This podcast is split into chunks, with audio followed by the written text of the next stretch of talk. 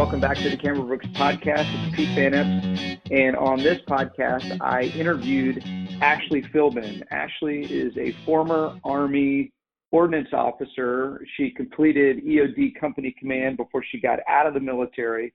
She transitioned four years ago. First of all, she came to the Cameron Brooks conference and almost had a perfect conference, had 13 interviews, and 12 of the 13 the companies that she interviewed with pursued her. So super, super successful lady. Um, when she transitioned out four years ago, she went to EMCOR, which is a veteran-owned facility services company. Their CEO is Tony Guzzi, West Point grad and friend of Cameron Brooks and friend of the military, obviously. And so, you know, we get into some great topics. First of all, she explains who EMCOR is and what they do. Um, and then we start getting into what her, you know, what she did I shouldn't did what she does. She's been promoted, but what she did when she first started at EMCOR, and really, she made a comment that led us down the path of you know talking about that first year and the challenges of that first year and some of the things she did to fight through to get to where she is now. She's since been promoted in the organization. Um, we she has a, the other thing we spent some time talking about. She has a great former JMO network that she interacts with. Her boss is a former Marine Corps officer.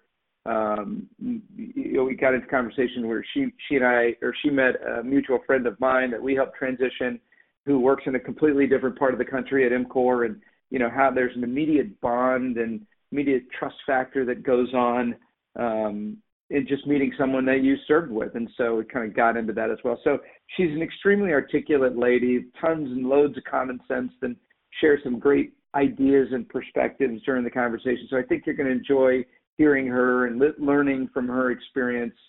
Um, if you want to know more about Cameron Brooks, you can find that there's a lot of places you can find out about us. You can go to our website, cameron-brooks.com.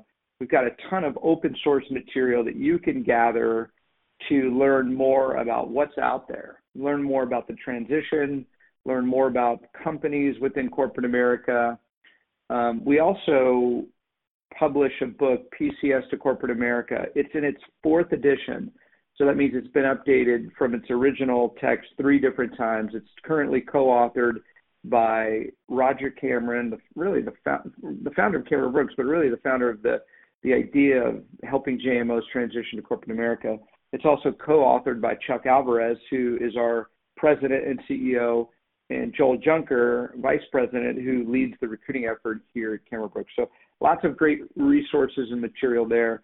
Um, easy to find if you're interested. So, okay, so let's get on to the podcast and Ashley. So without further ado, here we go. Here's Ashley.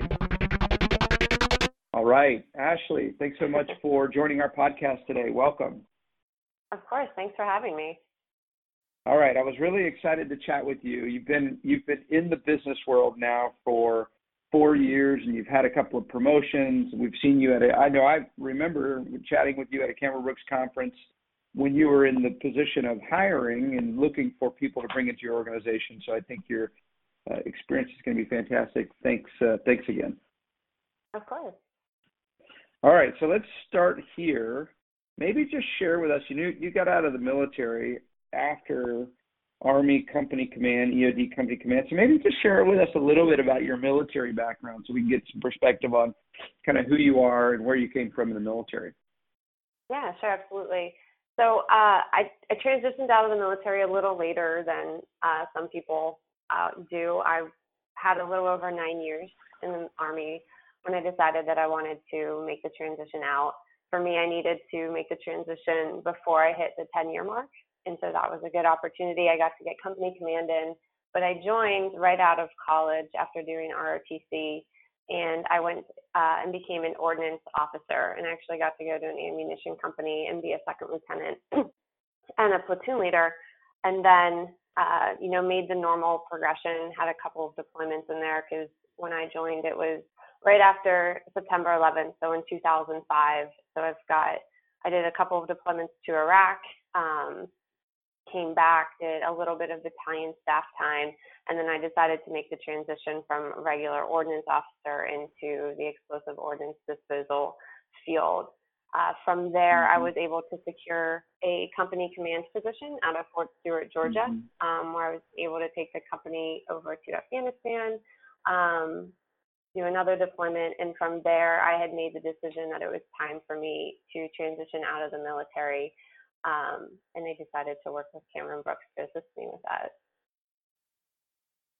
Sometimes making that decision is easy, that decision to transition out of the military, army in this case, and go to do something else, whether that be, you know, stay in the industry of government or government contracting, or do something completely different like corporate America. I think you'll agree, and uh, you know, we'll get into that a little bit. That you know where you're at now at EMCOR, you know, functionally, certainly industry is different, and so how did you make that?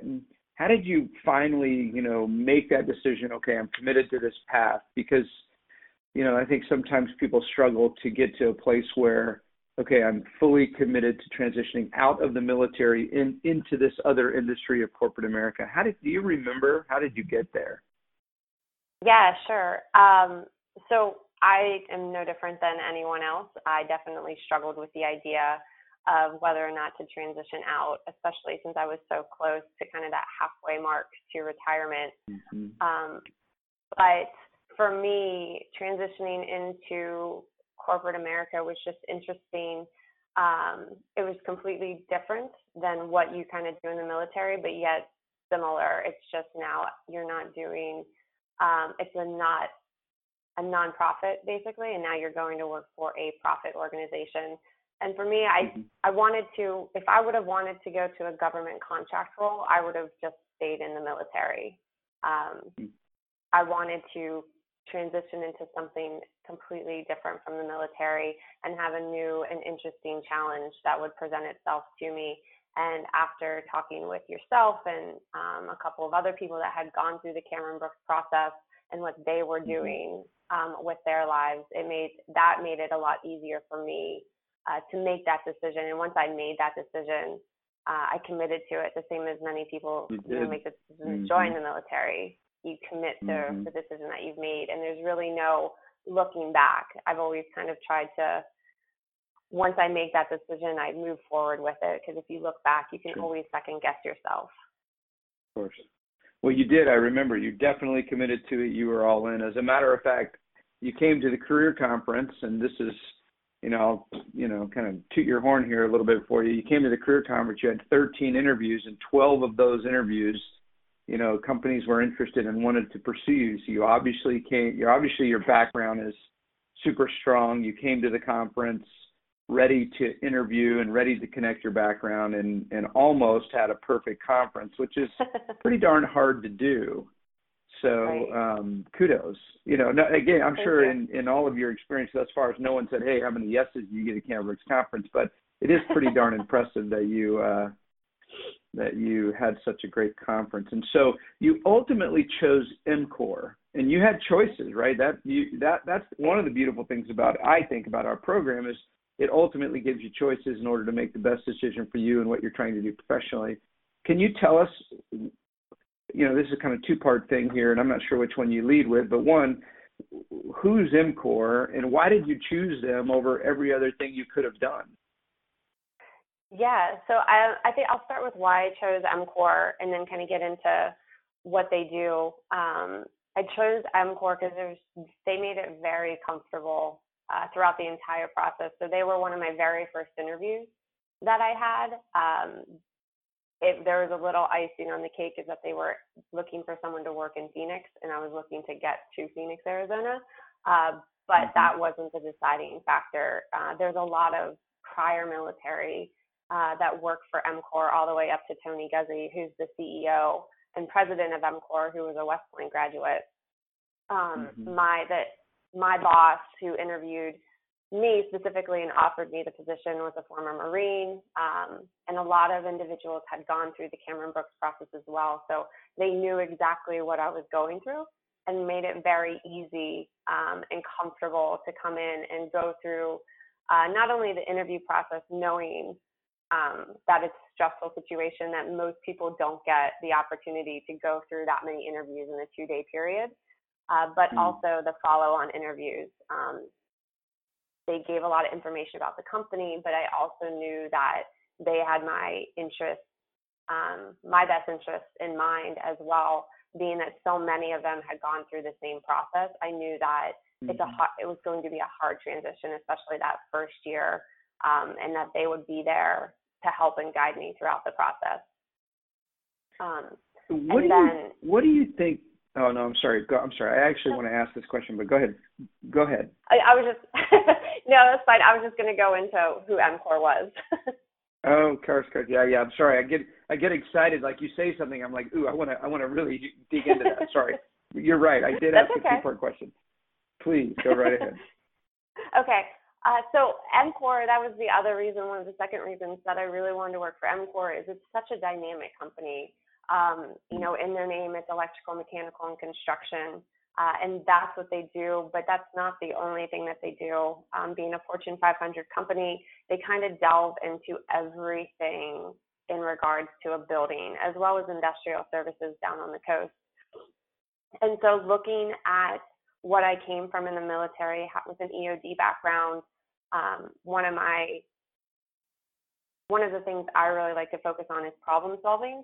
And in the facilities maintenance world, that's pretty much what you're doing all day, every day. Mm. And it's not the same problem every single day. And you get to still have that customer uh, service experience um, where it's not always something that's thankful. Um, you're not going to get thanked every day for it, but you get to mm-hmm. leave work every day at least knowing that you've accomplished something that helps somebody out in the background. Mm-hmm. So I went to the portion of EMCOR that focuses on facility services where we manage the contracts uh, for customers. And it can either be on a smaller scale where we only manage like their HVAC portfolio or we where we manage their entire entire portfolio and help manage their facilities maintenance programs for them. Tell, tell us a little bit. So uh, maybe this is uh, obvious, but help help people help me help people understand why does facilities maintenance even exist? What what's why do companies come to EMCOR saying we need your help? Uh, so first, uh, one of the main reasons is that we've got experts that we can rely on. So if you think about retail or banks or schools, um, their main focus isn't facilities and making sure that their doors are functioning, that their HVACs are running, that their electrical is up to date. Mm-hmm. Their main focus is to sell the product that they have or to, mm-hmm. you know, mm-hmm. bring people in to make investments or to teach their students. So it is more cost effective most times for them to outsource mm-hmm. it to a company who is best in class at what they do. Rather than hire mm-hmm. internally and build a huge infrastructure for somebody to manage that when they can outsource it to EMCOR who can utilize two or three people to do that for them.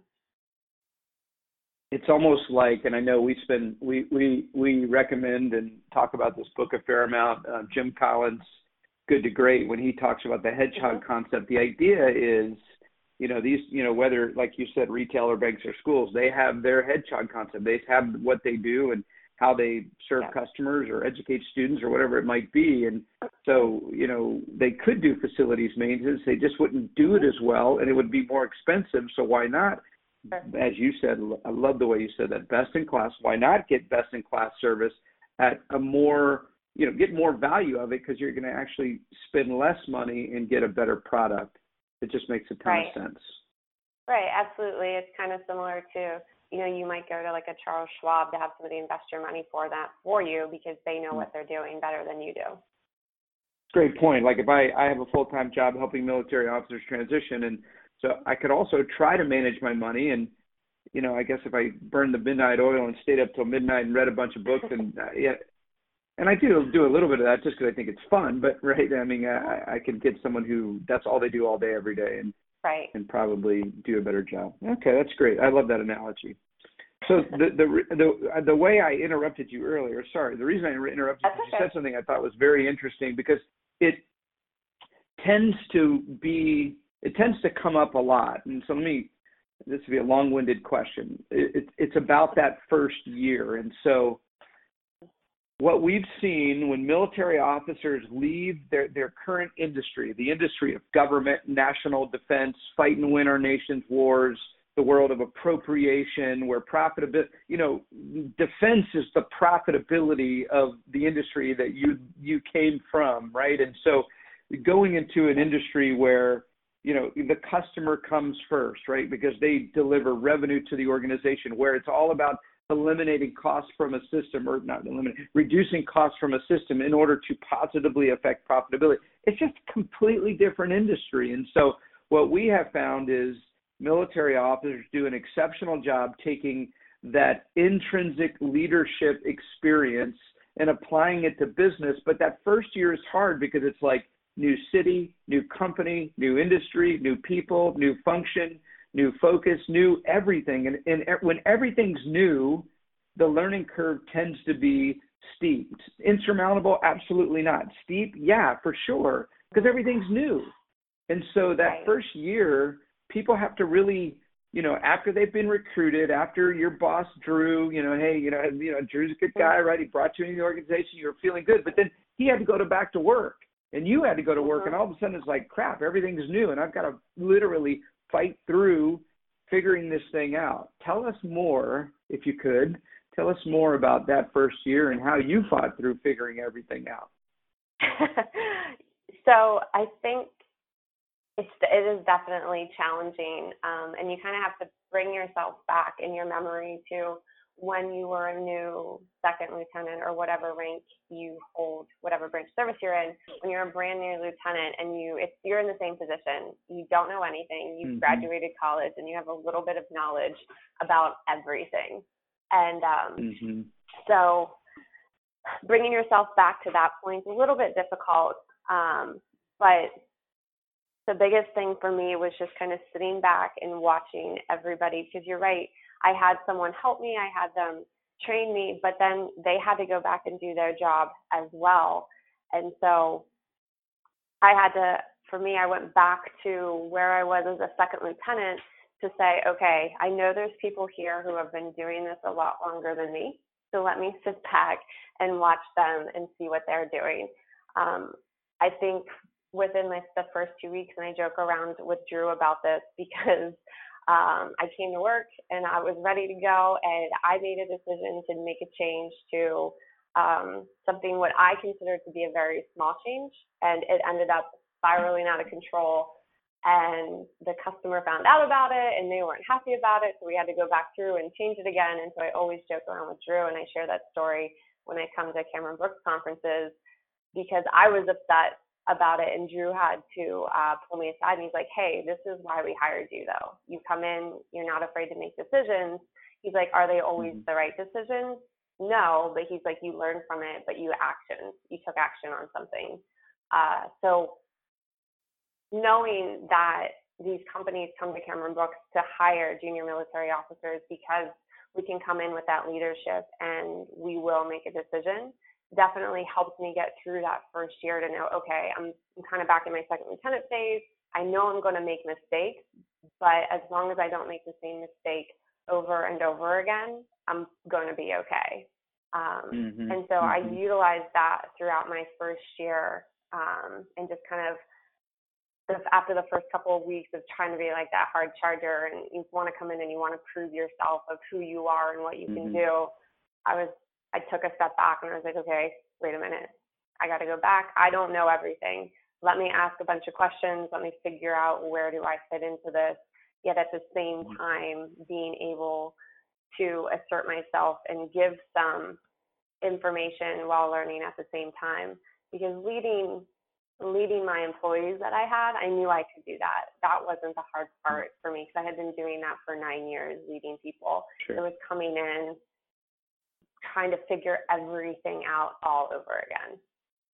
It's good. It's really insightful. I think when people hear that, they're gonna they're the the thing that they'll extrapolate is you can cut the, the whole reason that the JMO is so attractive to corporate America and placing you into these key leadership roles is because you just have that fire and that leadership experience.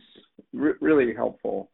So maybe maybe next, can you share with us? You so you came in. You're I think your title was supervisor, so correct me if I'm off based on that one. But can you share with okay, what did you do? You came from the army, former EOD company commander. You know, you had you you know you had a big job in the army, and then you came to EMCOR. What did, what was your first job like? What did you do? What was your daily responsibilities? You know, who were you leading? What were they responsible for? Kind of give us give us a picture there. Yeah, so I came in uh, to EMCOR as a supervisor. You're correct, and so I was able to receive a um, a small group of employees. So EMCOR likes to stick to the you know the normal uh, five to seven is kind of in your span of control of employees that you have enough time to appropriately manage and supervise. So that's what I came into was a small team initially uh, of five, and we um, I supervised uh, one of our largest accounts at uh, out in Phoenix, which is the United States Postal Service. So I was mm-hmm. responsible for uh, day-to-day operations of the account. Um, so all the work orders that would come in, if there were any escalations from the customer. Uh, EMCOR is a little unique in the fact that we kind of have two customers. I always like I kind of put it that way. We have our customer who's you know paying the bills um, that we're providing services for, but then we also have a pool of service providers. And although they're performing services um, for EMCOR, uh, without mm-hmm. those service providers, we can't perform services for the customer. So we kind of have a dual hat. So any escalations that would come from the customer as well as from the service providers in regards to pay issues or work not getting completed on time, um, I kind of handled all of those. And then my team was responsible for managing what we call work orders. Um, so they would have um, a region that they're responsible for and they managed those work orders on a day-to-day basis, making sure that they were getting completed out on time. Um, they were like the initial face to the customer, and then I would handle mm-hmm. any escalations that would come along. Gotcha. What do you think the hardest part of that first job was? What was the yeah? What, that's it. What was the hardest part about the job? Um, I I think the hardest part for me was kind of figuring out the best way to manage um, my time. Because um, you can it's very easily in i think in the role that we're in to get down a rabbit hole and try and get yourself you're trying to learn everything at the same time and so i wanted to put myself out there but as soon as you put yourself out there to everybody that's a customer service provider they all immediately mm-hmm. come to you. And then that leaves mm-hmm. you with trying to do more time management to focus on what you're supposed to be doing, where mm-hmm. some of the things that you're handling could really be handled at the team level. Um, so really learning to put that once when you're trying to learn, the way I learn is to is to do things. But it's a slippery slope to get into that position where you're doing the job of your employees because then everybody wants to continue to come to you right. for any issues that arise rather than going to your team. And so that was a hard lesson for me because that's the way I learned. But then I mm. was constantly inundated every day with um, things that my team should have been handling, which led me to um, not being able to get potentially not be able to get done what I needed to do for my team or for my boss or on a higher level. Got it. How did you hmm, how did you ultimately resolve that? You were you were hitting on that earlier. Maybe you can just put a finer point on that for us. How did you finally get there? Uh, it, you know, a lot of military officers and a lot of officers coming through Cameron Brooks are typically the type A personality, and they want, which leads to sometimes having um, what some would consider control issues. Um, and so just letting go of that control and knowing that your team can solve the problems without you being there to do it uh, really is what I had to do was step back out of myself and allow myself to not have that control. And it's a little uncomfortable at first for anyone who kind of has the same personality uh, to not know everything that's going on and just letting mm-hmm. your team mm-hmm. have that same control.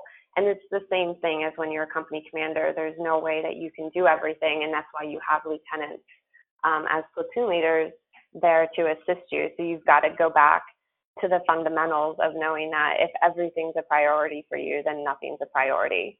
And really falling back into that and relinquishing that control and realizing and then doing like an, an a self assessment of okay i let my team handle this and everything got done that needed to get done today.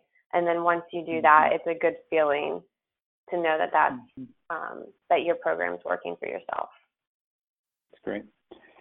Ah, that's really helpful. Um, i do want to talk about the difference between a supervisor and an account account manager. Yeah let's do that next. So so you're in the account manager role. So that's that's a promotion. What's the difference? Uh, so the account manager is no longer responsible for the day-to-day operations. They're more responsible for the strategic operations of the account. So managing the contract uh, with the customer, um, any changes to the contracts that want that need to happen, or uh, if there's a, a, request for proposal, or if it needs to be extended, the account manager will handle uh, that those issues, uh, along with continuing to uh, grow the customer, almost like an inside sales role, mm-hmm. Um, mm-hmm. where we already have the customer. So now, um, what can we do to continue to grow and make this account even more profitable than what it is?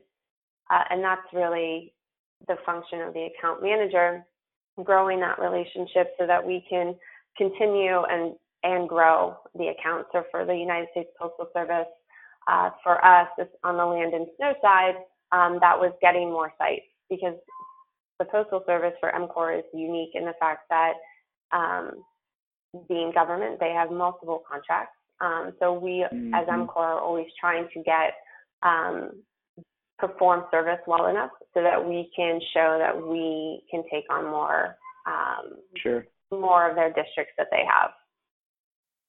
Now, are you as the account manager? Does the account manager in the way that y'all set up? Are you all? Are you are you then managing the supervisors who are managing the team? Like when you were a supervisor, did you report to account, the account manager? No. Um, so it, they don't have it set up that way um, for every account. Mm-hmm. There are a few accounts in which they started to go towards that as I was leaving the supervisor role. Uh, for me, I, as the account manager, I didn't have any direct reports. Uh, the supervisor reported up to um, the director of the EMCOR Customer Solutions Center. Um, and then for me, I still reported up through the vice president of account management. So they had it separated. Um, there's always been some, some sort of conversation maybe that it needs to go that route where the supervisor reports to the account manager, um, but we haven't fully um, engaged that yet. Sure. Yeah. So you were you were really you know you went into a true program and project role where you didn't you weren't messing with the team anymore. Now you're you, you again you're just managing the program and the project. Right. And I think the what Drew Williams, who's my boss, always said was that although I didn't have any direct reports, you still have influential leadership over the sure. team. I had come in um, with the account was changing a little bit and growing it. And so, although the team didn't report to me any longer, and the new supervisor of the account didn't report to me, I still, based off of my historical knowledge, uh, we worked really well together. Um, so there wasn't Great. really a well, you, even though you don't work for me, I'm because you don't work for me, I'm not going to do this. It was a really right. good team relationship that we had built, um, and we all had the final goal of we want to make this account successful and continue it um, and continue to make it successful. Yeah, it's good. Okay, let me um, let me. Have you received? So I'm going to catch off guard here, potentially a little bit. Have you received any good advice lately that you feel like you'd like to share, or perhaps is have you given any good advice to someone who was really needing some help or looking for something that uh, you think would be beneficial? Um, yeah, so I actually, interestingly enough, um, I, you know, in transitioning the my account that I had over to um, a new account manager, she was asking me how, you know, how can she get people to listen to her because she feels like she's new and that people are like other people are going to overshadow her and i told her that she you know the biggest thing is confidence um, you can say if you you might not be a hundred percent sure of an answer but if you say it confidently people are mm-hmm. going to understand um, and take that excuse me and take that for what it is and keep pushing. Mm-hmm. Um, mm-hmm. there's a lot of people who, due to your age or whatever, might not want to listen to what you have to say. But if you keep pushing and you know that it's right, somebody eventually is going to listen to you. And you can't let other people stop you from the only person who can stop you from living your full potential is you. So as long as you just so keep good. pushing and putting out who you are, somebody's going to see it. I um I've had some a couple of bosses in the past and the functions that I've done um at the company I worked at prior to um Cameron Brooks I was at Johnson and Johnson and I just remember feeling that way. The way you described it is how I really felt. I was I was in an account management field based account management oriented role and when my boss wanted to come and spend a few days with me and watch me in action with my customers, it never made me nervous. It didn't make I was like, oh gosh, my boss is coming to, you know, evaluate me because I was confident in I had a plan, I was executing my plan, and whether or not my boss was there, I had my plan. And boy, that helped me psychologically, like not worry about anything other than taking care of the customer, taking care of my plan and what I was supposed to be doing that day or that week or whatever and uh, I think your advice is so good. Like, have some confidence. You, mm-hmm. you have the ability. You, you're a leader, right? Go with what you've got. And that's the whole reason that companies come to JMO to begin with. So, fantastic. Exactly. I know I didn't set you up for that one, so that was off the cuff, but I really appreciate that. that's fine. yeah. Now, one more one more topic, and then we'll uh, kind of land the plane here. Um, you mentioned interacting with other military officers. Of course, EMCOR is um, is run by Tony Guzzi, you know, former JMO military academy grad, and but there's there's grads at all levels. I know we've placed a fair amount of people at EMCOR, USM, where you're at, and other divisions of EMCOR. So lots of mili- very military friendly organization. How do you see that? I'm not sure. That, I, I want to ask this question well. I don't have it quite formulated in my brain, but how do you see that manifest itself? You know, in day to day life. You know, in, in the corporate. Eh, and maybe at a corporate level and your kind of day-to-day one-on-one interaction do you, do you ever see any of that interaction former military folks coming together and kind of i'm not necessarily living the glory days i'm not that's definitely not what i'm asking but do you ever see kind of the the mili- former military components manifest itself in day-to-day life um, at EMCOR? Yeah, absolutely. Um, you know, I think that's one of the main reasons that EMCOR was appealing to me was because I knew that we all there were so many people there that shared that commonality. You know, I think it's that less than one percent of the population serves in the military, and so when you come when you're leaving what you've the only thing you've known since you've graduated college mm-hmm. it's terrifying and so you have mm-hmm. that support group that you can utilize at your company um, to not only do they know what you're going through, but you can also utilize that to, you know, you can use that to relive like the, what, if you want to consider it the glory days. And it brings you mm-hmm. guys all together so that you have something that you can share. And, you know, when uh, John Suschek, I know he went through Cameron Brooks, um, mm-hmm. he's out at VOX. And so as soon as we met each other, it's like, hey, Cameron Brooks. He's like, yeah, you too. And so you can share that information. It's a very easy segue to meet other people mm-hmm. within the organization um, that are, I mean, EMCOR is so spread out, right? We have offices across the, you know, the entire United States. And so meeting somebody who has served that instantaneously, you know, it's a brotherhood. Um, and it's, so you can share that like together with each other. Trust. Yeah, that's mm-hmm. right. You know, you, you you mentioned John. Of course, I know John, and and hey, military Cameron Brooks. Yeah, same here. And all of a sudden, it's like there's this like foundation of you know respect and trust. I you know we we have this shared experience that frankly was difficult at least at times, not all the time obviously, but um, it's almost this trust. I, you know, I haven't really talked about that much with people, but it is a really interesting perspective. Like you mentioned, John, which you you guys aren't even in the same city, you didn't even know each other in the military, but it's like bam, immediately connected. That's yes, fantastic. absolutely, and it it helps to kind of you know blow off some of that steam that you have um, because Mhm. corporate America compared to the military are two totally different foundations um, and how you can kind of release some of um, maybe some of your frustrations that you have from the day to day or um, just questions that you might have of you know interacting with employees or how did you hey i ran into this issue you know have you seen this in the past? How did you handle it? And somebody who maybe has doesn't have that same military background as you wouldn't kind of understand why you're so frustrated with this or um, maybe wouldn't be able to share that same commonality of oh yeah i've totally been there. I understand where you're coming from. Here's what i did. And it's not to say Mhm. that those individuals don't offer so much to the organization uh, and you can absolutely learn a lot from them it's just nice sometimes to talk to somebody who's been through the same history that you have been through Great.